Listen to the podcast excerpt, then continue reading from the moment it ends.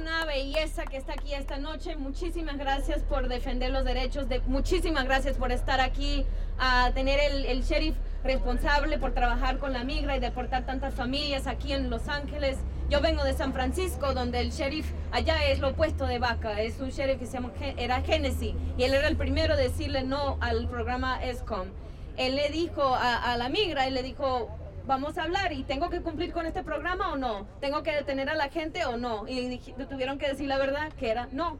Entonces, de ahí vino la idea del, del acta de confianza y estamos trabajando con Endilon, con CIPC para empujar este, esta propuesta de ley aquí en California. Esperamos empujarla muy lejos en la legislatura y que llegue al escritorio del gobernador Brown y vamos a exigir que firme esa, esa propuesta a ley.